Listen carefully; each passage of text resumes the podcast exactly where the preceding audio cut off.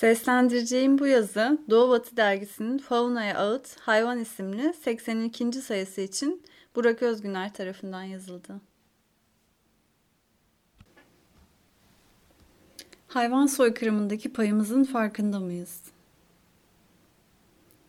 Hayvanlar ile yolum 1995 yılında kesişti. Taşındığımız beldede, Bahçeköy'de sokak hayvanları düzenli olarak katlediliyor Okula gidip gelirken birçok hayvanı ya feci koşullarda can çekişirken görüyordum ya da hayvanların cansız bedenleriyle karşılaşıyordum. Manzara hem hayvanlar açısından hem de benim açımdan 8 yaşındaki bir çocuk açısından korkunçtu. İlk haftalar böylesine bir tabloya anlam veremedim. Daha sonra ise hayvanların acı içinde kıvranarak ölmesine neden olanları araştırmaya karar verdim. Konuyu araştırdığımda bu zulmün aslında Bahçeköy'ün bir rutini olduğunu, zehirlemelerin belediye tarafından gerçekleştirildiğini öğrendim. Hayvan koruma derneklerini beldeye davet edip belediye ile görüşmeleri ve bu zulmü durdurmaları için harekete geçmeleri konusunda ricacı oldum. Ancak bu hiçbir işe yaramadı. Çeşitli derneklerden birçok gönüllü beldeye geldi ama tam bir linç yaşandı. Ahali beldeye gelen hayvan koruma derneklerinin üyelerinin bazılarını taşladı. Belediye başkanı ise derneklerle görüşmek yerine çözümü kaçmakta buldu. Bu girişimim hayvanlara hiçbir fayda sağlayamadı.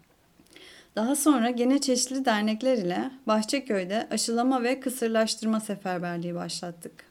Bir buçuk senede yaklaşık 800 sokak köpeğini aşıladık, kısırlaştırdık. Bu süre zarfında zehirlemeleri durdurmuştuk. Ancak bir süre sonra gece zehirlemeleri gene başladı. Binbir zorluk, travma ile yakalanan, üstüne üstlük bir de operasyon ağrısı çeken yüzlerce köpekten sadece birkaçını kurtarabildik, koruyabildik. Sokak köpekleriyle yaşamı paylaşmak istemeyenler, onlara sokağın kuytu bir köşesini dahi çok görenler, gene savunmasız hayvanlara musallat oldular ve hepsini katlettiler. Bu kıyım yaşandıktan sonra ister istemez şunu düşündüm. Kısırlaştırma, aşılama için bu hayvanlar bu kadar stresi, korkuyu, acıyı, travmayı ne için çektiler? Bundan kendilerinin çıkarı ne oldu? Yürüttüğümüz aşılama kısırlaştırma seferberliği onları o acılı ölümden sadece bir buçuk sene uzak tutabildi. Değer miydi peki?'' Onları o kaçınılmaz sondan belki kurtaramadık. Ama en azından bir buçuk sene yaşatabildik. Ama bunun hayvanlar açısından hiçbir anlamı yoktu. Yürüttüğümüz seferberlik tamamen insanların refahı içindi. Sokak köpeklerinden rahatsız olan ve sayısı binlerle ifade edilen tahammülsüzleri susturmak içindi tüm yaptıklarımız.'' Hayvanları katliamdan kurtarmak için seferberliğimiz bile insan merkezciydi. Kısırlaştırdığımız, aşıladığımız hayvanların tamamı öldürüldükten sonra kısırlaştırmanın hayvanlar için hayvanlar yararına bir çözüm olmadığını kanaat getirdim ve hala da öyle düşünüyorum. Beldede ve Türkiye'nin birçok yerinde sokak hayvanlarına yönelik katliamlar yıllar boyunca devam etti. Korkunç manzaralara tanık oldum sayısız trajedinin içinde bulundum. 2004 senesinde Türkiye'de 5199 sayılı Hayvanları Koruma Kanunu yürürlüğe girdiğinden beri Türkiye'de sokak hayvanlarını zehirlemek, öldürmek yasak. Kanun ile dünün eli kanlı itlaf ekipleri bugünün hayvan toplama ekibi oldu. Yıllarca gözünü kırpmadan hayvanları öldürmüş, zehirlemiş, hayvanlara işkence yapmış kişilerden hayvanları korumasını beklemek ne kadar akılcı. Sokak hayvanlarını öldürmek yasak olmasına rağmen çocukken tanık olduğum o katliamlar bugün hala devam ediyor. Sadece artık herkesin gözü önünde, ulu orta, sokak ortasında değil. Bu katliamlar ya gece vakitlerinde yapılıyor ya da toplanan hayvanlar kapalı kapılar ardında öldürülüyor. Hayvanları koruma kanunun getirdiği tek şey bu oldu. Katliama artık birebir tanık olamıyoruz ve yeterince ya da zamanında tepki veremiyoruz. Hayvanları kurtaramıyoruz. Peki kanunun varlığı, hayvanlar ve onların haklarını savunan bizler için pratikte bir kazanım mı? Bence bir kazanım değil. Belki de bir kaybediş. Bizlerle yüzyıllardır aynı yaşamı, sokakları paylaşan sokak hayvanlarını kaybettik ve her gün kaybetmeye devam ediyoruz. Belki birçok insan onlarla ilişki kurmamayı tercih ediyor. Ama onlar bir komşudan, bir mahalle sakininden farksız. Onların komşularımızdan, mahalle sakinlerinden bir farklarının olmadığını, onlarla ilişki, iletişim kuran herkes farkına varmıştır zaten. Ama onlar o kadar savunmasız ve birçok tehdit ve tehlikeyle her an burun buruna ki bir gün varlar, bir gün yoklar. Onların yok olduklarını fark ettiğimizde onları bulmak, geri getirmek için elimizden geleni yapıyoruz. Ancak sadece şanslı olanlara ulaşıp onların imdadına koşabiliyoruz. Sokak hayvanlarını büyük bir gözü dönmüşlük ile toplayan belediyelerin tamamının karakteristiği ise yalancılık. Aldıkları hayvan için almadık, bizde yok derler. Kaybolanı geri getirmek her zaman çok zor olmuştur. Emek, çaba, çelik gibi sinir ister. Türkiye'nin 90'ları göz altında kayıplar ile tarihe damgasını vurdu. Cumartesi annelerini bilmeyen yoktur. İnsanlar yıllardır kayıplarını, yakınlarını, çocuklarını, eşlerini arıyorlar. Onların mezarlarının yerini öğrenmek istiyorlar. Mezar yerini bile değil, yakınlarının kayıp kemiklerini bulmak için yıllardır can siperhane bir adalet mücadelesi veriyorlar. Türkiye'de verilen bu adalet mücadelesi Türkiye'nin imza atmak zorunda kaldığı uluslararası sözleşmeler ile devlet zihniyeti yerli yerinde dursa da şimdilerde göz altında insan kaybedilemiyor. Hayatlarımızdan beyaz toroslar çıktı. Ancak Türkiye'nin yeni göz altında kayıpları, beyaz torosları var. Sokak hayvanları ve hayvan toplama araçları. Göz altında kayıplar, beyaz toroslar tabii ki çok ağır ve hassas konular. Ve acılar başka acılar ile mukayese edilmez, edilemez.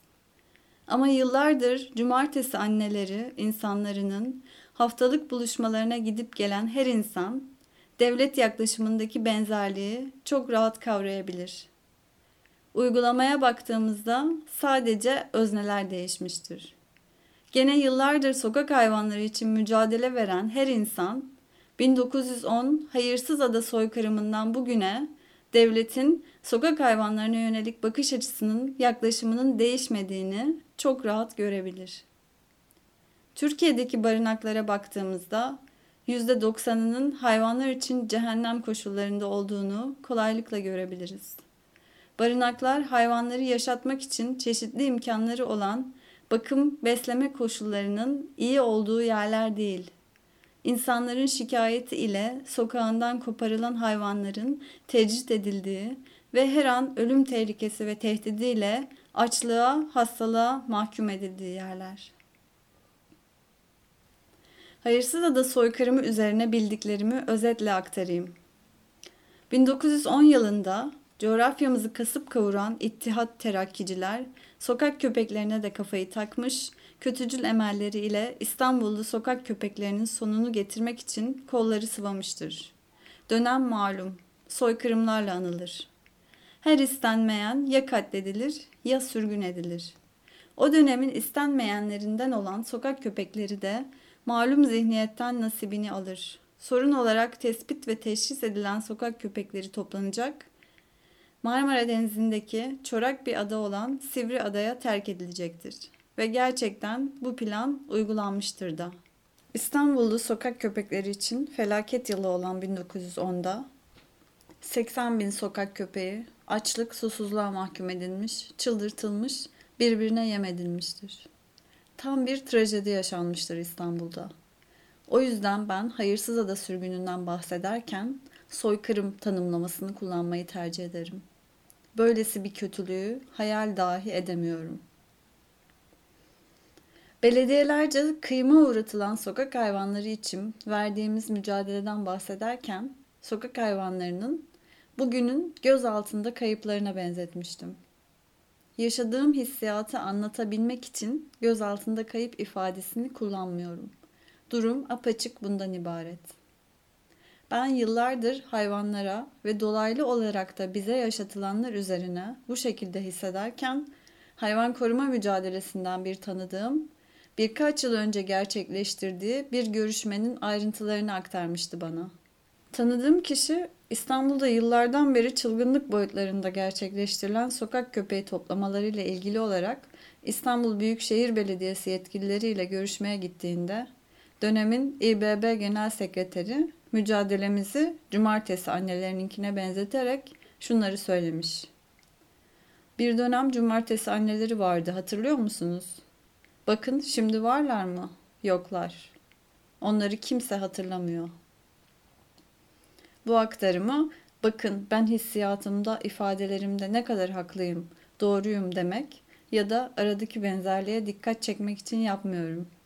Çünkü görüyoruz ki göz altında kayıplara neden olanlar, bu kayıplarda sorumluluğu bulunanlar ile sokak hayvanlarını toplayıp kaybedenler, onları bilinmeze gönderenler veya 1900'lerin başlarında coğrafyamızda insan hayvan demeden belli başlı topluluklara türlü dramlar, acılar, trajediler yaşatanların zihniyeti hep aynı.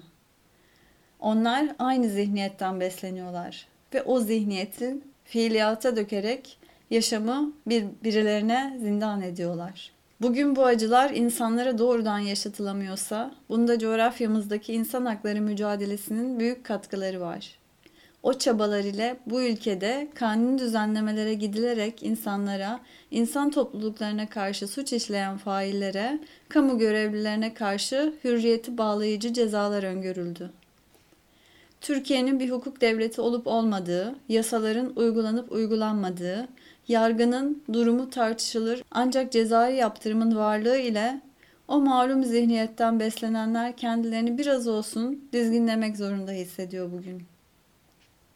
Hayvanlarsa kanunun dışına itilmiş özneler olduğundan onlara karşı suç işleyenler hürriyeti bağlayıcı şekillerde cezalandırılmadığından geçmişte olduğu gibi günümüzde de her türlü şiddetin adeta nesnesi haline getiriliyorlar.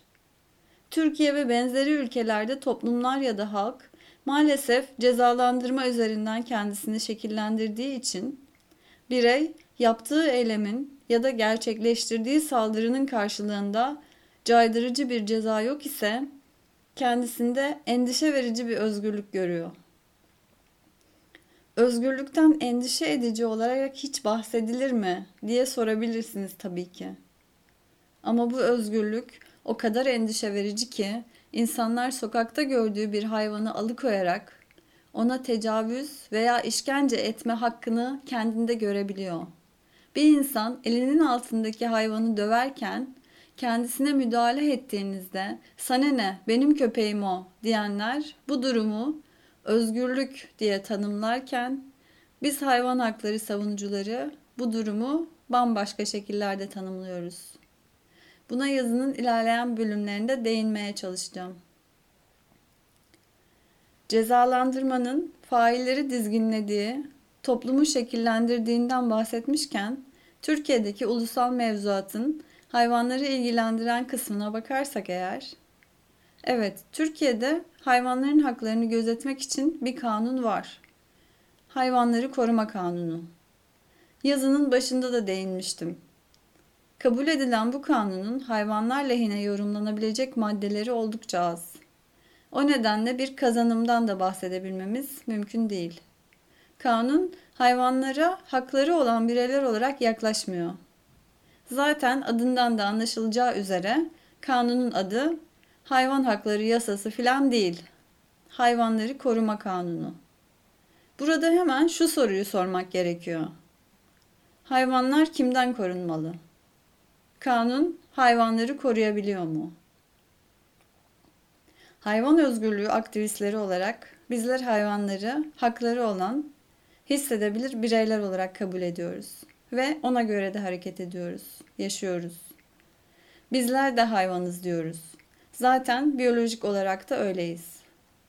Öte yandan evet, hayvanlar korunması gereken, aciz ya da insanın merhametine, sevgisine, şefkatine muhtaç canlılar değil. Ama hayvanları kimlerden korumak zorunda kalmıyoruz ki? Bir kere tahsil durumu, ekonomik durumu, sosyal statüsü ne olursa olsun her çeşit insan hayvanlar için birer potansiyel fail olabiliyor. Bu cümleyi kurduktan hemen sonra aklıma gelen vakaları ve failleri sıralayayım. Sokak hayvanlarına bakmakla yükümlü olan belediyelerin görevlileri mezbada her gün binlerce hayvanın boğazını kesip evine, ailesine ekmek parası götüren insan, sokakta köpek gezdirirken kendisine havlayan sokak köpeğini levye ile öldürüp çöpe atan doktor, te- köpeğe tecavüz ettiği ortada olup köy ahalisi tarafından aklanan yaşlı amca beslemek için tavuklarını avlayan bir şahini yakalayıp onu evcilleştireceğini paylaştığı fotoğraf ile sosyal medyada duyuran milletvekili, bir köpeği ağaca asıp öldüren avukat, cep telefonuna ötücü kuşların sesini çıkartan bir uygulama indirip yabani kuşları yakalayan komşu, bahçesine girdiği için kediye kızıp üstüne kaynar su döken insan, okuduğu veteriner lisesinde uygulama dersleri için kullanılan hayvanlara tecavüz eden öğrenci, fakültesinde öyle bir ders var diye tavukların boynunu kırmak için sıraya giren veteriner hekim adayı öğrenciler, sokakta buldukları hayvanları kaçırıp bodrumuna kapayıp tecavüz eden baba oğul. Vakalar da failler de saymakla bitmez. Bunlar hemen aklımda belirenler. Bu örnekleri yazıyı dramatize etmek için vermedim. Bunlar ya benim ya birebir tanık olduğum, duyduğum ya da sosyal medya aracılığıyla takibini yapıp yaptırımla sonuçlanmasını sağladığımız vakalar. Bu vakaların benzerleri tabii ki insanlara da yapılıyor. Failler hemen hemen aynı. Faillere bu suçları neden işlediklerini sorduğunuzda ise her zaman verecekleri bir cevap oluyor ve bu cevabı da çok akıllıca seçmeye özen gösteriyorlar. Öyle cevaplar veriyorlar ki bu faillerin toplumumuzun bir parçası olduğu, bizlerin içinden geldiği izlenimi doğrudan basında da yer ediniyor. Zaten bu da bir gerçek. Onların çok büyük bir çoğunluğu ne hasta ne de sapık. Onlar kendilerini kanıtlama derdinde olan, çeşitli sahipler ile güçlerini göstermek isteyen, bugün içinde yaşadığımız şiddet ve cinnet toplumunun içinde ufalanan, öğütülen insanlar. Dolayısıyla onları hasta, sapık, canavar gibi tanımlamalar ile yaklaşarak işledikleri suçları da hafifletmemek gerek.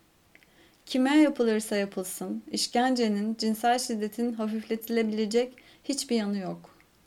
Ama gündelik yaşantımızdan da, mahkeme kararlarından da bu fiillerin ne şekillerde hafifletildiğini çok iyi biliyoruz. İster insan, isterse insandan farklı bir hayvan olsun, hissedebilir canlılara karşı işlenen suçlar, ne tür acılara sebep olduğuna bakılmaksızın, orasından burasından çekiştirilerek, iyi hal indirimi ile hafifletilirken, failler adil bir şekilde yargılanıp cezalandırılmazken, Gene toplumumuzun içinden çıkan hakim ve savcıların kararları ortadayken, hayvan haklarını gözetme iddiası ile kabul edilerek yürürlüğe giren hayvanları koruma kanunu da korkunç bir cezasızlık ortamı sağlıyor. Kanunla ilgili olarak en başta şunu söylemek gerekir. Hayvana işkence, tecavüz gibi fiiller bu kanuna göre suç değil. Kanundaki yasaklar ve cezaların hepsi kabahatler kanununa tabi. Yani bir ya da beş hayvana işkence eden bir fail, evinde yüksek sesle müzik dinleyerek çevreye rahatsızlık veren ya da sahilde bir bira içen kişiyle aynı kanuna göre idari olarak cezalandırılıyor. Genelde takside bölünen ya da ilk 15 günde tahsil edilirse %25 oranında indirime uğrayan bu cezalar ödenmediğinde failler hiçbir yaptırım ya da olumsuz uygulama ile karşılaşmıyor üstelik. Hayvanları Koruma Kanunu'nun hayvanlara ve hayvanların haklarına olan yaklaşımının cezalar özelinde daha iyi anlaşılması açısından iki örnek versem yeterli olur diye düşünüyorum. Örneğin sokakta iki pitbull köpek buldunuz ve internete ilan vererek bu köpeklere yuva buldunuz diyelim. Kanuna göre bu bir yasak ve bu fiiliniz karşılığında size hayvan başına 6306 TL olmak üzere toplamda 12612 TL idari para cezası uygulanabilir. Öte yandan bir fail aynı gün 5 eşeğe ya da köpeğe tecavüz etse faile uygulanacak ceza 625 TL idari para cezası. Dikkatinizi çekmek istiyorum. Ceza hayvan başına dahi uygulanmıyor. Cezaların bu orantısızlığının kanunun kimin hakkını koruduğunu göstermek açısından yeterli olduğunu düşünüyorum. Cezalar hem orantısız hem de yetersiz. İşkenceye ya da tecavüze 625 TL değer biçmek. Gündemde olan Adalet Bakanlığı tarafından hazırlanan yasa tasarısı taslağında ise tecavüzde, işkencede 1375 TL'lik bir artışa gidilerek bu fiillerin bedeli 2000 TL olarak belirlenmiş. Kimi hayvanseverlerin buna razı olduğunu duydum. Biz buna razı değiliz. Bana ya da bir başkasına işkence veya tecavüz edilse, nasıl ki fail toplumdan tecrit edilmeli ise, hayvanlara işkence, tecavüz eden, edecek fail de aynı tecrit ile karşılaşmalı. İşkence, tecavüz 2000 TL ya da 10.000 TL'lik idari para cezaları ile geçiştirilebilecek suçlar değil. Peki yürürlükteki kanun ne getirdi?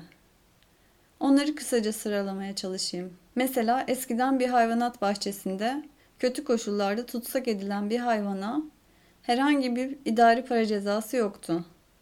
Şimdi cezası hayvan başına 1468 TL. Eskiden her araştırmacı ya da akademisyen istediği hayvan üzerinde deney yapabiliyordu. Şimdi etik kuruldan izin alma şartı var. Etik kurul izni olmadan deney yapana hayvan başına 625 TL, yetkisi olmadığı halde deney yapana ise hayvan başına 2520 TL idari para cezası uygulanabiliyor. Bu yasakları uymayanlar tespit edilebiliyor mu? Bugüne kadar kaç kişiye ya da kuruluşa bunlardan ceza kesilmiş diye merak edeceğinizi varsayarak hemen söyleyeyim.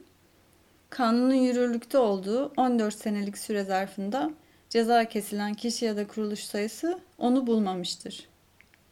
Tabii ki gerçekten hiç yoktan iyidir. En azından bunların bir cezası var. Ama bunlara karşılık bir cezanın belirlenmiş olması içimizi rahatlatmalı mı? Uygulansın ya da uygulanmasın, zaten uygulanabilirliği oldukça düşük olan bu cezalar benim içimi hiç rahatlatmıyor. En önemlisi de hayvanlara yaşatılanları engellemiyor. Hayvanlar öldükleriyle, işkence gördükleriyle kalıyor. Evrensel Hayvan Hakları Beyannamesine imza atmış devletlerin tamamı hayvanların doğuştan gelen hakları sahip olduğunu kabul ediyor.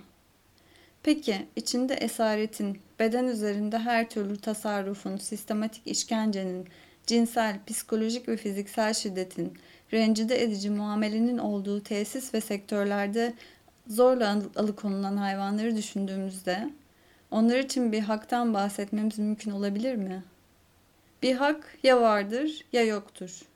Bu mantık karşısında hayvanların belli başlı haklara sahip olduğunu kabul edip hem de onları akla hayale gelmeyecek şekillerde kullanmak, sömürmek, kapatmak ne anlama geliyor? Bana göre bu büyük bir şuursuzluk, ikiyüzlülük ve tabii ki kibir. İşte burada devreye hemen hayvan refah giriyor. İnsanlığı kurtarmak, onu canavar ilan etmemek, yüceltmek için bulunmaz bir nimet. Hayvan refahı.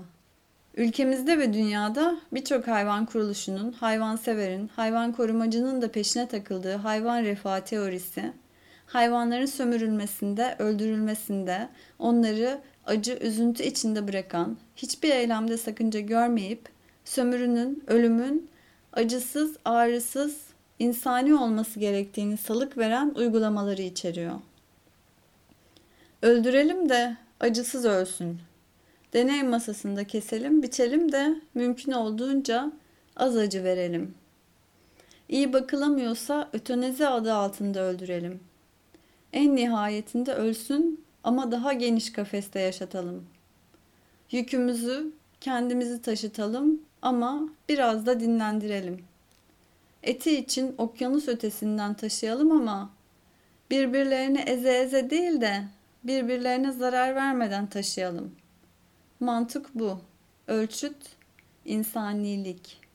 Avrupa'da, Amerika'da Afrikalıların ya da dogmasal anomalileri bulunan ve ucube diye tanımlanan insanların teşhir edildiği insanat bahçelerinin kapatılmasının üstünden daha 100 sene bile geçmemişken insanilikten bahsetmek bizi, bizim dışımızdaki canlıları sayesinde yaşa yaşayabildiğimiz yeryüzü açısından epey tehlikeli bir noktaya taşımış durumda bence.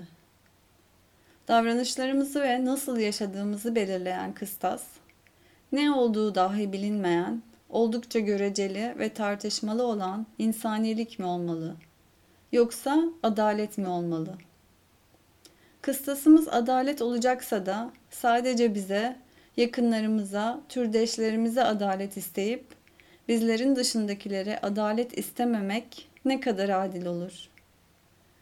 Bugün alışkanlıkları, gelenekleri, görenekleri, kültürüyle yeryüzündeki yaşamı ciddi derecede tehdit eden insanlık, kendi türettiği ve ürettiği insanilik ölçütü ile köleliği de bir zamanlar meşru görüyordu. Bugün evrensel olarak kölelik sözde yasak. Tüm dünya ülkelerinde kölelik yasak. Zorunlu çalışma hayatındaki köleliği de bir kenara bırakırsak savaş gibi durumlarda köleliğin nasıl hemen hortladığını görmüyor muyuz? Suriye'de çıkan savaşta kimler ne şekilde alınıp satıldı? Geçtiğimiz sene Libya'da 800 dolara satılan insanları gördük, okuduk. Köleleştirilmişlerdi. Yüzleri açık bir şekilde çıplak fotoğraflarını sosyal medyada, haberlerde gördük. Tüm bunlar hala olup biterken dünyada kölelik yasak diyebilir miyiz? İnsan ticaretinin, köleliğinin gözümüzün içine soka soka gerçekleştirildiği bir dünyada insanilik bir kıstas olabilir mi? Kendilerini bizim dilimizde ifade edemeyen, savunamayan hayvanlar için insanlığın aydınlanmacı bir çıktısı ve gerçekten çok zor tanımlanabilecek olan insaniliği temel alan hayvan refahı teorisinden bir medet umulabilir mi? Eğer hayvanların hakları olduğunu kabul ediyorsak, bu teoriden medet umamayız. Savaşları, silah ve tıp endüstrisindeki çıkar hesaplarını, devletlerin karşılıklı çıkar ilişkileri arasında gözden çıkarılan milyarlarca insanı düşündüğümüzde biz insanlar bile insanlıktan medet umamazken hayvanlar için mi medet umacağız? Bu size ne kadar gerçekçi geliyor? Öte yandan yerlere göklere sığdırılamayan, insanlığı kurtardığı söylenen, hayvanların bedenleri üzerine basa basa onları eze eze gelişen bilim bile hayvanların duygulu, duyarlı canlılar olduklarını kabul etmiş durumda. 2012'de alanında uzman nörofarmaloglardan, nörofizyolojistlerden, nöroanatomistlerden ve nörologlardan oluşan ve İngiltere'deki Cambridge Üniversitesi'nde bir araya gelen uluslararası bir bilim insanı grubu Cambridge Bilinç Deklarasyonu'nu yayınladı. Hayvanlarla olan ilişkisi nedeniyle bilimden hazretsek de hazmetmesek de yayınlanmış bu deklarasyonun herkes tarafından okunması ve ardından her fırsatta yüceltilen ve ortak çıkarlar nedeniyle dokunulmazlık zırhıyla kuşattığımız insanlığın tekrar sorgulanması gerektiğini düşünüyorum. Yasemin Küçükler, Gamze Öztürk ve Emir Çelik'in Türkçe'ye çevirdiği Cambridge Bilinç Deklarasyonu'nun sonuç kısmını aynen alıntılamak istiyorum. Şunu beyan ederiz. Bir neokorteksin bulunmaması, bir organizmanın duygulanım hallerini yaşamasını engellememektedir. Aynı noktada buluşan ortak kanıtlar, insan harici hayvanların nöroanatomik, nörokimyasal ve nörofizyolojik bilinç durumlarını substraklarına ve kasıtlı davranış sergileme kapasitesine sahip olduklarını gösterir. Sonuç olarak delillerin ağırlığı göstermektedir ki insanlar bilinç oluşturan nörolojik substraklara sahip olma konusunda benzersiz değildir. Aralarında tüm memelilerin, kuşların ve ahtapotlar da dahil olmak üzere birçok varlığın da bulunduğu insan harici hayvanlar da bu nörolojik substraklara sahiplerdir. Sonuç kısmını alıntıladığım bu deklarasyondan önce de şimdi de aynı şekilde düşünüyorum. Birçok hayvan bir yeni doğan insandan ya da 3 yaşındaki çocuktan çok daha zeki, duygulu hatta yaşama karşı çok daha deneyimli. Bir çocukla köpeği ya da kendimle bir kuşu karşılaştırmayacağım. Çünkü devletlerin bile kabul ettiği üzere en basitinden aynı yaşam hakkına sahibiz. Ama şu soruyu kendime de başkalarına da sormadan edemiyorum.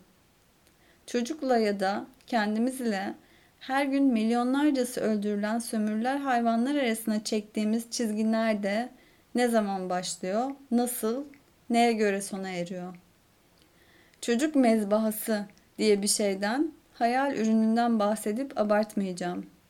Ama çocuk yaşta zorla evlendirmelere, büyük bir çoğunluğumuz ısrarla karşı çıkıyorken, hayvanlara mal muamelesi ve onlara sistematik işkence uygulanması neden birçoğumuzu rahatsız etmiyor?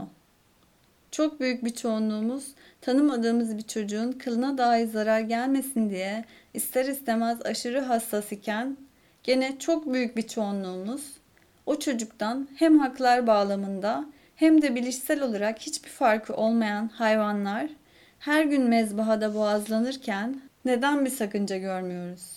Umursamayı geçtim. Bir zamanlar o hayvanların bacağı, kolu, dili olan parçalarını afiyetle yiyebiliyor, vitrinlerde teşhir edip satabiliyoruz. Kesim gözümüzün önünde gerçekleşmediği ya da hayvanların derileri canlı canlı yüzülmediği için mi bu kadar rahatız? Bu soruları 10-15 seneden beri kendime soruyorum. Ama bunun evveliyatı yani bu soruları kendime sormadığım zamanlar var. O zamanlar bu sorular üzerine hiç düşünmemiştim. Belki de aklıma hiç gelmemişti. Yazının başında hayvan hakları mücadelesine nasıl dahil olduğumu anlatmıştım. Bir çocuk olarak her gün karşılaştığım ama hiçbir iletişimimin olmadığı hayvanların neden, kimler tarafından katledildiğini sorguladıktan ve en önemlisi de o hayvanlara yaşatılan acılara tanık olduktan sonra hayvanlar için mücadele etmeye başladım. Kentte doğan tüm çocuklar gibi benim de etrafımda kediler, köpekler, kuşlar vardı daha çok. 10 yaş civarındayken ailem bir kurban bayramında bir koyun kestirmiş. Mahalledeki birçok ailede de kurbanlar kesilmiş. Bizler de çocuklar olarak kesime refakat ediyoruz nedense. Alnıma öldürülen koyunun kanının sürüldüğünü hatırlıyorum. Diğer birçok çocuğa yapıldığı gibi. Ben o koyunun kesildiği sırada çırpınışlarını gördükten sonra evde küçük çaplı bir kıyamet kopardığımı hatırlıyorum. O bayramdan sonra neyse ki ailem sonraki yıllarda bir hayvanı daha öldürtmedi. Bunun dışında bir de Konya'da kuzular ve koyunlarla çekilmiş bir fotoğrafım var. Koyun, sığır, keçi, manda gibi hayvanların hayatımda hiç yeri olmamıştı. Ben de o kurban travmasını unutmayı seçmiş olabilirim.'' Hayvan yemek üzerine uzun yıllar düşünmemiştim. Üniversitede ise hayvanlara bir faydam dokunsun, tek başıma da hayvanlara bir çare olabileyim diye hayvan sağlığı okumaya karar verdim. İşte o zaman tüm gerçekler tokat gibi yüzüme çarptı diyebilirim. Üniversite eğitimim boyunca hayvanlara doğru düzgün fayda sağlayacak bir bilgi edindiğimi pek hatırlayamıyorum. Üniversitede öğretilen pratik bilgileri çocukken zehirlenen hayvanları hayata döndürebilmek için mecburiyetten zaten öğrenmiştim. Üniversitedeki derslerden hatırlayabildiklerim kanatlı hayvan yetiştiriciliği ve hastalıkları, at yetiştiriciliği ve hastalıkları, koyun yetiştiriciliği ve hastalıkları, üreme sağlığı ve hijyeni, suni tohumlama, hayvan besleme, klinik uygulamalar, mikrobiyoloji, genel patoloji. Bu derslerin çoğunda ne gibi hileler uygularsak hayvanların verimini arttırabileceğimiz, yavru hayvanların gagalarının boynuzlarının kaçıncı günler arasında kesilmesi gerektiği gibi bilgiler beynimize depo edildi. Üniversite eğitimimin bana en belirgin katkısı insanlığın vahim tablosunu görebilmemi sağlamış oldu diyebilirim. Bizler üniversitede hayvanların yaşamına dair değil, insanların tüketimine sunulan ve sunulacak hayvanların ekonomik olarak nasıl daha karlı bir şekilde ölüme gönderileceğini, onlar öldürüldükten sonra ya da sütü yumurtası için sömürülürken ne gibi müdahalelerde bulunulması gerektiğini öğrendik. Üniversitedeyken suni tohumlama dersinin uygulaması için bir mezbahaya götürüldük. Daha önce hiç mezbahaya gitmemiştim. İkinci öğretimlerle birlikte 40 civarında öğrenci kapalı kamyon kasasına bindik. Araç hayvan taşınan bir kamyon gibiydi. Mezbahanın yolunu tuttuk. Mezbahaya gittiğimizde kesime sevk edilmiş bir inek vardı. 40 civarında öğrenci hayvana suni tohumlama uygulaması yaptı. Burun kıskacı ile zapturapt altına alınan ve birazdan öldürülecek bir ineğin sırayla rektumuna, kolunu, vajinasına ise demir bir çubuk soktular. Dersin uygulaması yapıldıktan sonra ise inek öldürüldü. Mezbahadayken ineğin sahibi, soru işareti sahibi ile konuştum. Adam ineğin 10 sene süt verdiğini, randımanı düştüğü için de ineği kestirdiğini anlattı. Bu ilk mezbaha ziyaretimin, tanıklığımın hemen ardından bir daha da hayvan yiyemedim. Hayat bu muydu? Annenden zorla ayrıl, sürekli süt ver diye suni tohumlama adı altında devamlı tecavüze maruz kal. Her doğumdan sonra yavrun elinden zorla alınsın. 10 sene makinayla her gün sağıl. Sütün azalmaya başladığı zamanda hayatın elinden alınsın. Tabağımıza gelen etlerin bir zamanlar yaşayan, ömür boyu sömürülen, özgürlüğü kısıtlanan bir hayvanın uzuvları olduğu gerçeğiyle yüzleşmek ve hayatını buna göre şekillendirmek bu kadar zor olmamalıydı. Ben çocukluğumdan beri hayvan koruma hareketinin içindeydim. Ama hareketin içinde de vejetaryen insan doğru düzgün yoktu. Hareketin neredeyse tamamı kedi ve köpek gibi bir kuzuyu ya da koyunu da sevdiğini söylüyor. Ama kediyi köpeği yemezken ya da bu hayvanların hakları ihlal edildiğinde kıyameti koparırken bu hayvanlardan hiçbir farkı olmayan diğer hayvanların mezbahalarda süt sağım veya yumurta tesislerinde acı çekmesi ya da öldürülmesiyle ilgilenmiyordu. Birçok kişi ya da sosyal harekette bu ikiyüzlülük hali nedeniyle hayvan koruma hareketini eleştiriyordu. Şu anda ben de dahil olmak üzere birçok kişi bu tutumu eleştirmeye devam ediyor.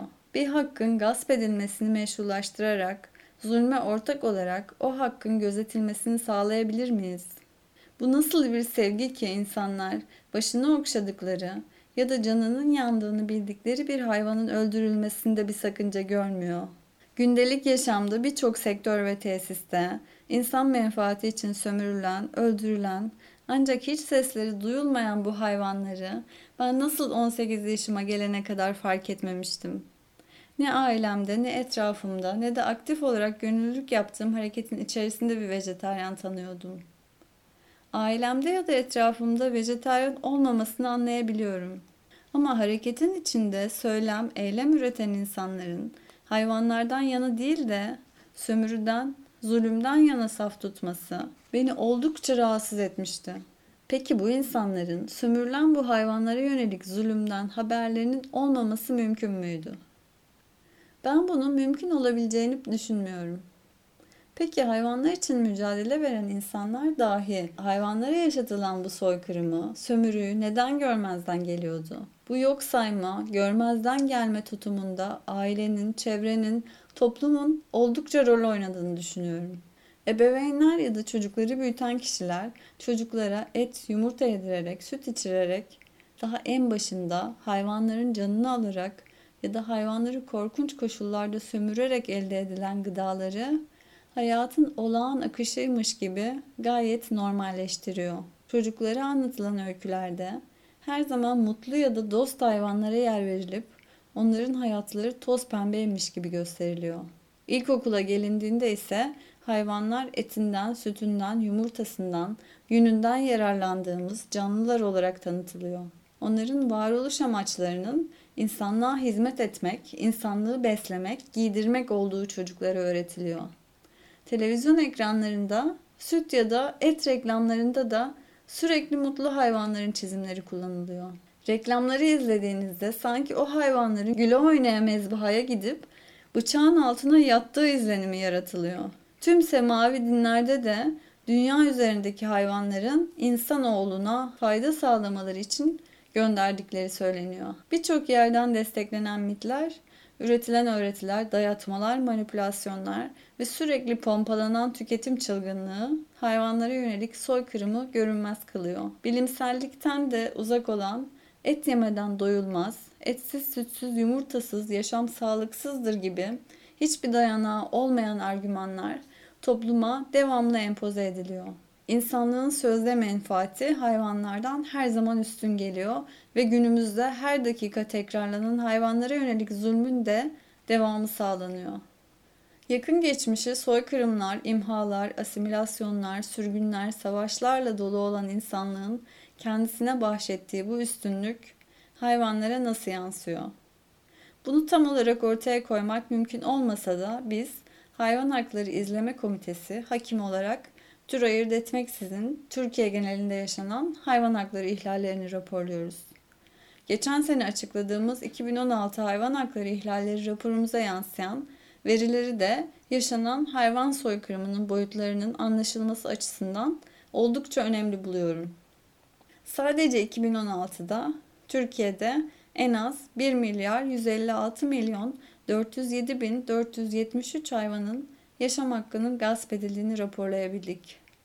Bu sayının 1 milyar 106 milyon 235 bin 358'i eti için öldürülen tavuk ve hindilerden, 9 milyon 741 bin 786'sı gene eti için öldürülen sığır, koyun, keçi ve mandalardan oluşuyor.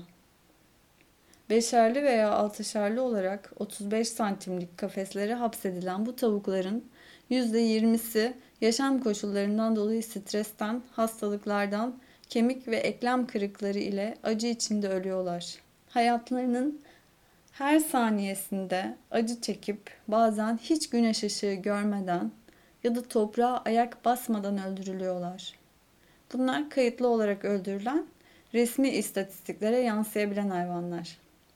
Bir de kayıt dışı öldürülenler var. Sadece bir yılda canı alınan, canı alınana dek sürekli işkence gören hayvan sayısı bu. İşte bu hayvan soykırımının belgesi bence. Biz yaşam hakkımızın başkalarının yaşam hakkından daha değerli olduğu iddiası ile mi belgelenen bu soykırımı kolayca meşrulaştırıyoruz? Eğer böyleyse bir başka insan beni ya da bir başkasını öldürdüğünde ve bu eylemini de ben ondan daha üstünüm, benim daha rahat yaşayabilmem için onun ölmesi gerekiyordu şeklinde açıklasa cevabımız ne olurdu? Öte yandan hayvanlar sadece etleri için öldürülmüyor. İnsanlığın kendisine köle olarak belirlediği hayvanlar kürkleri, derileri için ilaç, silah, kozmetik gibi alanlarda yapılan deneylerde, ipek ve bal üretiminde avcılıkta da öldürülüyor. Bugün halen avcılık diye bir hobi yasal ve keyfi olarak devam ediyor. Türkiye'de dahil olmak üzere birçok devlet av turizmi adı altında ihaleler düzenliyor. Avcılıktan büyük gelirler elde ediyor. 2016 itibariyle Türkiye'de kayıtlı avcı sayısı 239.986 idi.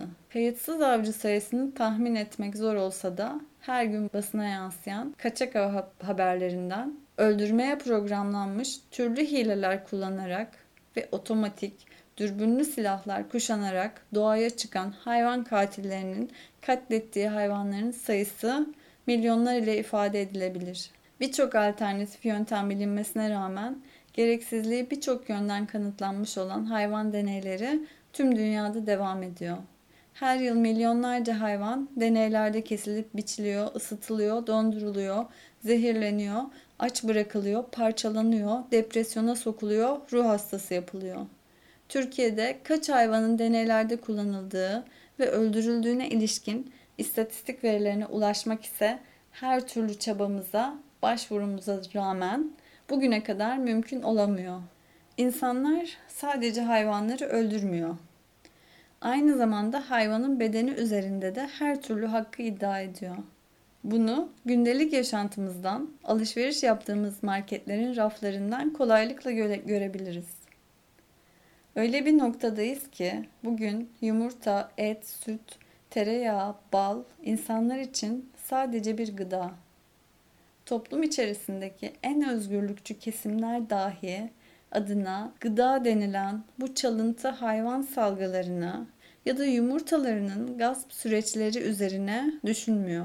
O gıdalar market raflarına ulaşana kadar hayvanların çektiği acılar tamamen göz ardı ediliyor. Gene 2016 hayvan hakları ihlalleri raporumuzdan istatistiki bir veri sunacak olursam sadece 2016'da 1 milyar 575 milyon 382 bin 472 hayvan eti, sütü, yumurtası, yünü, tiftiği ve kılı için tutsak edildi. Verdiğim bu sayıdaki hiçbir hayvan muhtemelen şu anda hayatta değil. Sistem öyle bir şekilde işliyor ki bir saniyede milyonlarca hayvanı öğütüyor. Ne için? İnsanlığın damak zevki için, sermaye gruplarının kazancı için. Bu devirde hala hayvanat bahçelerinin, yunus parklarının, hayvanlı sirklerin varlığına, buralara giden insanlara da gerçekten şaşırıyorum. Çünkü seyrettikleri manzara korunan hayvanlara sunulan bir yaşam ortamı değil. İnsanlar buralarda esareti, zulmü izliyorlar. 2016 verilerine göre Türkiye'de 32 ruhsatlı hayvanat bahçesi vardı. Ruhsatsız olanların ise nerelerde olduğunu söyleyeyim hemen. Akaryakıt istasyonları, oteller, dinlenme tesislerinde mini hayvanat bahçeleri görmek mümkün. Şu an Türkiye'de 10 Yunus Parkı mevcut. Tematik akvaryum adı altında açılan işletmelerin, hapishanelerin sayısı ise gün geçtikçe artıyor. Penguenler, timsahlar, maymunlar, köpek balıkları AVM'lere kapatılıp insan beğenisine sunuluyor. Yaban hayvanlarının bedenleri teşhir ediliyor.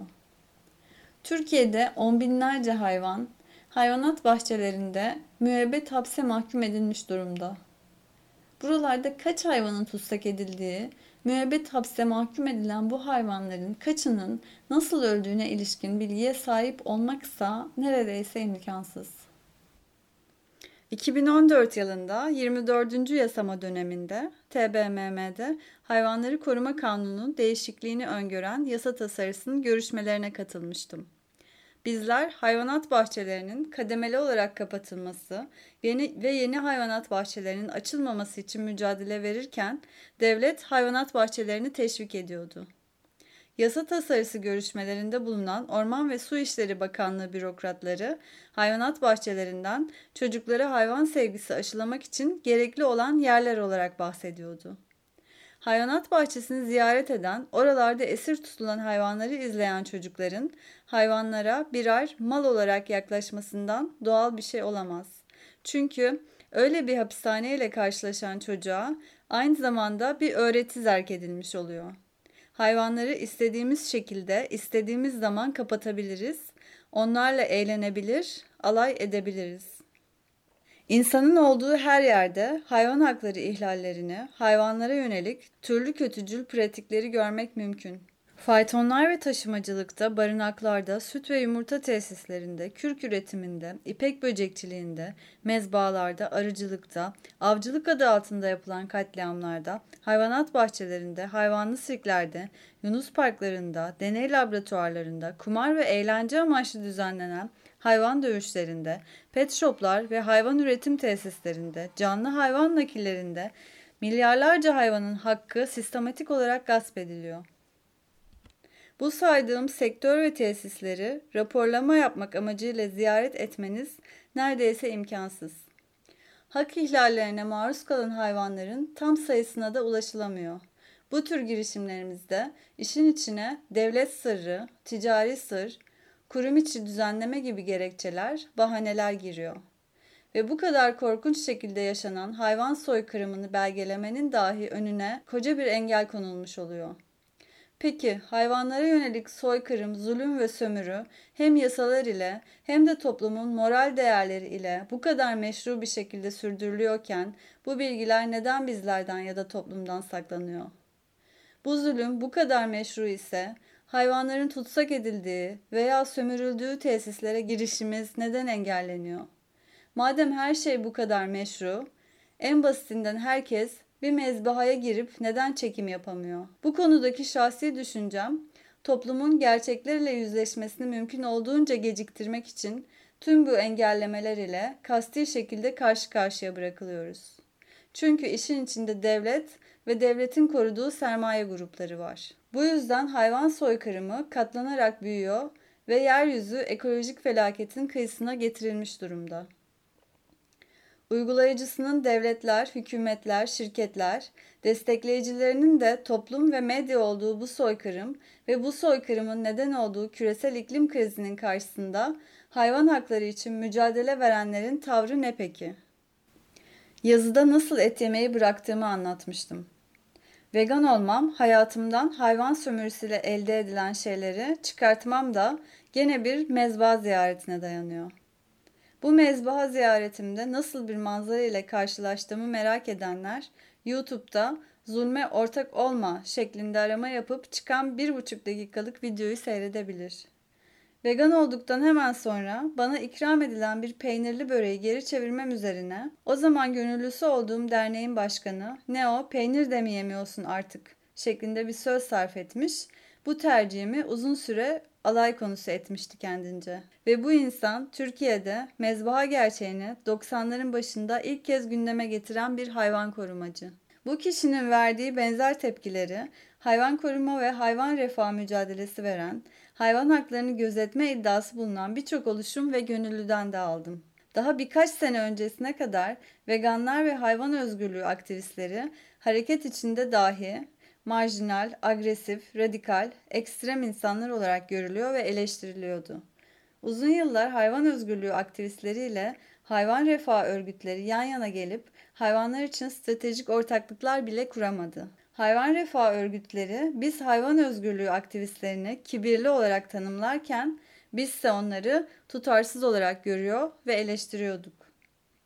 Eğer kendinizi hayvan hakları aktivisti, savunucusu olarak tanımlıyorsanız belli hayvanların haklarını koruyup belli hayvanların haklarını görmezden gelemezsiniz. Gelmemelisiniz. Eğer bu şekilde bir ayrım yapıyorsanız hayvan haklarını değil belli hayvanların haklarını savunuyor olursunuz. Bu ayrım verdiğiniz hayvan hakları mücadelesini bir iddiadan öteye götüremez. Verdiğiniz mücadelenin samimiyetini sorgulatır.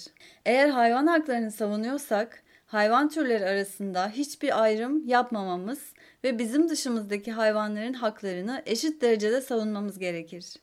Bizler veganlığı herkes için hayvanlara karşı askeri bir yükümlülük olarak dile getirirken en başta kendisine hayvan hakları savunucusu diyen kişilerin vegan olması gerekmez mi? Veganlık son yıllarda özellikle Türkiye'nin metropollerinde hızla artarken Türkiye'nin hayvan koruma ve refah hareketinde böyle bir artıştan ne yazık ki söz edemiyoruz. Uzun yıllardır sokaklardaki hayvanları korumak, barınakların, hayvanat bahçelerinin iyileştirilmesi için mücadele veren gönüllü ve aktivistler kendisini değiştirmemek için var gücüyle direniyor. Üstelik günümüzde et, süt, yumurta gibi hayvandan elde edilen şeylere alternatif olarak birçok seçenek sunuluyor. Kendi evimizde, mutfağımızda, damak zevkimize uygun ancak içinde kan, sömürü, zulüm olmayan birçok yemek hazırlamak mümkün. Bu mümkünken zaman zaman stratejik ortaklıklar kurmak zorunda kaldığımız, birlikte mücadele verdiğimiz insanlar neden değişime bu kadar kapalı? Kendileriyle konuştuğumuzda hayvanlara uygulanan zulmün ve sömürünün de farkında olduklarını görüyoruz. Ben değişsem ne değişir diye mi düşünüyorlar? Hayvanların sömürüsü, soykırımıyla ayakta kalan bu kadar köklü bir sistem karşısında kendi değişimlerini önemsiz mi buluyorlar? Bunu algılayabilmek gerçekten zor. Toplumumuzda çocukları kurban etmek kabul görseydi, gözümüzü kırpmadan bu geleneği sürdürür müydük? Bu geleneğin varlığı yaptıklarımızı, yapacaklarımızı ve içinde yaşadığımız toplumun onayıyla yapılan tüm eylemleri meşru bir zemine taşır mı? Çin'de kedi köpeklerin yenilebilmesi ya da köpek etinin bolca tüketildiği Yulin Festivali için hayvanseverler Çin'e beddualar okuyup Çinlilere karşı nefret söylemleri geliştirirken hiç kendi ülkelerinde olup bitenlere bakmayacak mı? Atlı faytonların yasaklanması için yıllardır verdiğimiz mücadele karşısında bazı hayvansever ve hayvan korumacılar faytonlar yasaklandığında faytonlarda sömürülen mevcut atların mezbahaya gönderileceğini, bizim atların ölüm fermanının ölüm fermanını imzaladığımızı düşünüyor, dillendiriyor. Bu şekilde düşünen kişiler faytonlarda sömürülen atlar yaralandıklarında zaten doğrudan mezbahaya gönderildiği, faytonlar olduğu sürece sadece İstanbul adalarda yılda ortalama 400 atın can verdiği gerçekleriyle ne zaman yüzleşecek? Bu kişilerin fayton atlarını koruması iddiasıyla dillendirdikleri atlar çalışılsın ama iyi bakılsın söylemleri Faytonlar konusunda kurdukları statiko her yıl yüzlerce atın zaten ölümüne neden oluyor. Bu statikoculuk insan menfaati için sömürülen tüm hayvanlar üzerindeki tahakkümü de meşrulaştırıyor. Hayvanlara mal muamelesi yapılması, onların haklarının sistematik bir şekilde gasp edilmesi anlamını taşıyor. Bu tutumdan vazgeçilmediği sürece hayvansever, hayvan korumacı desteğiyle hayvan sömürüsü ve soykırımı da sürmeye devam edecek.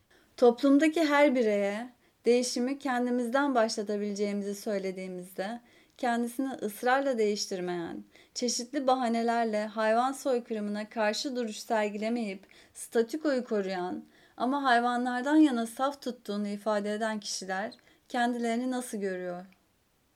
Benim bir başkasının ya da toplumun kendilerini nasıl gördüğüne değil, kendilerinin kendilerini nasıl gördüğüne bakmaları, gerçeklerle yüzleşmeleri gerekiyor. İnsanlara herkes için adalet, topyekün özgürlük çağrısı yaptığımızda, hele ki özne hayvanlarsa, insanların ilk baktıkları kişiler hayvanları koruma, onların haklarını gözetme konusunda mücadele verenler oluyor. İşkence ile kesim yapılan bir mezbahadaki hayvana üzülen kişinin neden et yemeye devam ettiği üzerine de düşünmeliyiz. Hayvanların haklarına saygı duyduğunu ifade eden insanların hayvan soykırımı karşısındaki vurdum duymazlığının hayvanla hayvanın kişi olma durumuyla hayvanların hakları ile ilgisi olmayan insanları bu soykırım konusunda daha da rahat hissettirdiğini düşünüyorum. Sıklıkla karşılaştığımız düşünce şu. Hayvanseverler bile et yiyor, dünyayı ben mi kurtaracağım? Hayvandan yana saf tutan insanlarda hayvan zulmü ve soykırımına karşı büyük bir vurdum duymazlık varken ekolojistlerde, çevrecilerde durum nasıl peki? Ekolojistlerin küresel iklim değişikliği gibi çevresel konuları gündemlerinin ilk sıralarında gördüğünü biliyorum. Peki küresel iklim değişikliğinin ekolojik felaketin birincil faktörlerinden olan hayvancılık endüstrisi konusundaki tavırları nasıl? Çevremdeki ekolojist arkadaşlarıma baktığımda çoğunun hiç düşünmeden et yediğini, et ile ilgili tartışmalardaysa kendilerine göre argümanlar geliştirip hayvancılık endüstrisinin sonuçlarının üstünü kolaylıkla kapadıklarını görüyorum. Dünya topraklarının üçte biri hayvancılık endüstrisi nedeniyle çölleşmişken, dünyadaki temiz suyun gene üçte biri hayvancılık endüstrisi için kullanılırken, hayvancılık endüstrisi küresel ısınmanın en büyük etkenlerinden biriyken, et yemeye, süt içmeye devam edip hayvan soykırımında hiçbir sakınca görmeyerek nasıl ekolojist olabiliriz? Yeryüzünü yaşanmaz bir hale getiren bu endüstri, bu endüstri ayakta tutan insanlığın sözde çıkarları, yeryüzünden, milyarlarca canlının yaşamından daha mı önemli? Hayvancılık için alan açma amacıyla her saniye bir iki dönüm yağmur ormanı yok olurken milyonlarca hayvan da yerinden yurdundan oluyor, acı içinde ölmeye devam ediyor. Ama ekolojistlerin çoğu da gözünü kulaklarını kapamayı tercih ediyor. Böylesi daha mı kolay? Bugün insan merkezciliğin, ırkçılık, cinsiyetçilik, milliyetçilik, yabancı düşmanlığı, transfobi, homofobi gibi bir ayrımcılık çeşidi olan türcülüğün nelere mal olduğunu farkına varmak için bilim insanı olmamız gerekmiyor. Çocukluğumuzdan bugüne yaşadığımız mahallede, ilçedeki değişimleri kendi gözümüzle kolaylıkla görebiliriz. Mesela benim doğup büyüdüğüm mahallede 15 sene öncesine kadar alabildiğine kelebek, arı, kaplumbağa, kirpi varken artık hiçbirisi yok. Bu kadar hayvan nereye gitti? Buharlaşıp havaya uçmadılar herhalde. Böylesine saldırgan, istilacı, yayılmacı, işgalci bir yaşam tarzının hiçbir sürdürülebilirliği yok. Her gün milyonlarca hayvanı öğüten, hayvan nesillerini, doğayı yok eden ve hiçbir sürdürülebilirliği olmayan bu sistemi insanlık yarattı ve insanlığın, insan uygarlığının geldiği nokta ortada. İnsanlar yani bizler diğer hayvanlar ve doğa ile birlikte şişirdikçe şişirdiğimiz, menfaatlerini dokunulmaz kıldığımız, her fırsatta yücelttiğimiz insanlığı da yok ediyoruz. İnsanlık son model örgüt olarak kurduğu her şeye muktedir devletler ile kendi genel geçer, evrensel değerlerini her gün çiğniyor ve tüm dünyada olup bitenleri sorguladığımızda toplumların, insan topluluklarının çok büyük bir kısmı dillere pelesenk olan insanlığın evrensel değerlerinin çiğnenmesinde de bir sakınca görmüyor. Kapıda olan küresel ölçekli ekolojik yıkımın gündelik hayatta tanık olduğumuz belirtileri gösteriyor ki insanlığın tercihi yaşamdan yana değil, ölümden, yıkımdan yana. Ortada çok belirgin bir seçim, imha üzerine kurulmuş bir yok olma eğilimi varken insanlığın bizzat toplumlar, devletler tarafından yok edilmesi, insanlığın derdi olacak mı? Orasını bilemiyorum. Ama insanlık planlı programlı bir şekilde kendi kaderini tayin ediyorken yaşamı insan dışındaki topluluklara da zindan ediyor. Kulağa garip gelebilir ama bizim dışımızdaki hayvan topluluklarının da hepsinin bir dilinin, kültürünün, uygarlığının olduğunu düşünüyorum. İnsanlık bu hayvan topluluklarının hem kendisini hem de uygarlığını ortadan kaldırıyor. Bu da yetmiyormuş gibi elinin ayağının ulaştığı her yerde hayvan toplulukları üzerinde her türlü hakkı kendisinde görerek onların bedenleri üzerinde de bir yıkım yaşatıyor. Onları mal olarak değerlendiriyor. Bu yaklaşım ile yasalar çıkarıyor, gelenek, görenekler yaratıyor. İnsanlıkla alakası olmayan hayvanları kendimizle birlikte yok etmeye, soykırıma uğratmaya hakkımız var mı? Bence yok. Her yasal olanı meşru, çoğunluğun ezici yargısını da mutlak doğru kabul etmek zorunda mıyız?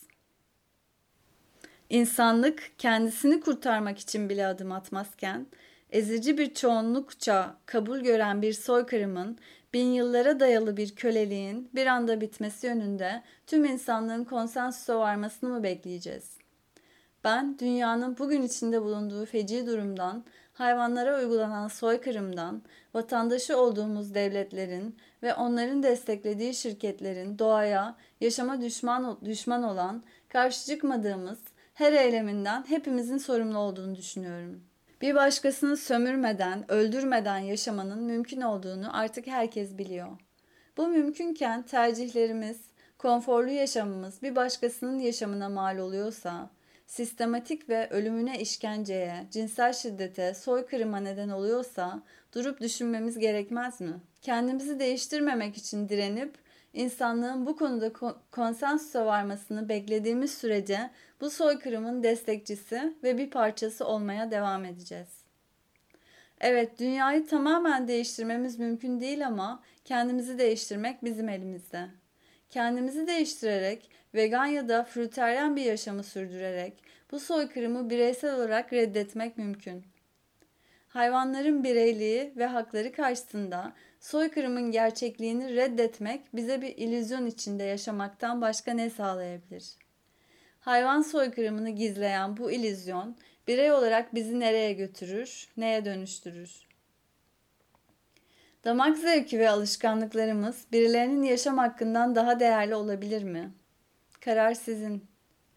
Kararınızı verirken Yaşamımız boyunca en başta kendimizden sorumlu olduğumuzu göz ardı etmeyeceğinizi umuyor. Dilimizi, yaşamımızı, tercihlerimizi değiştirmediğimiz sürece hayvanlara yönelik tahakkümü bizzat üretmeye devam edeceğimizi ve böylelikle hayvan soykırımının asla sonunun gelmeyeceğini de yine hatırlatmak istiyorum.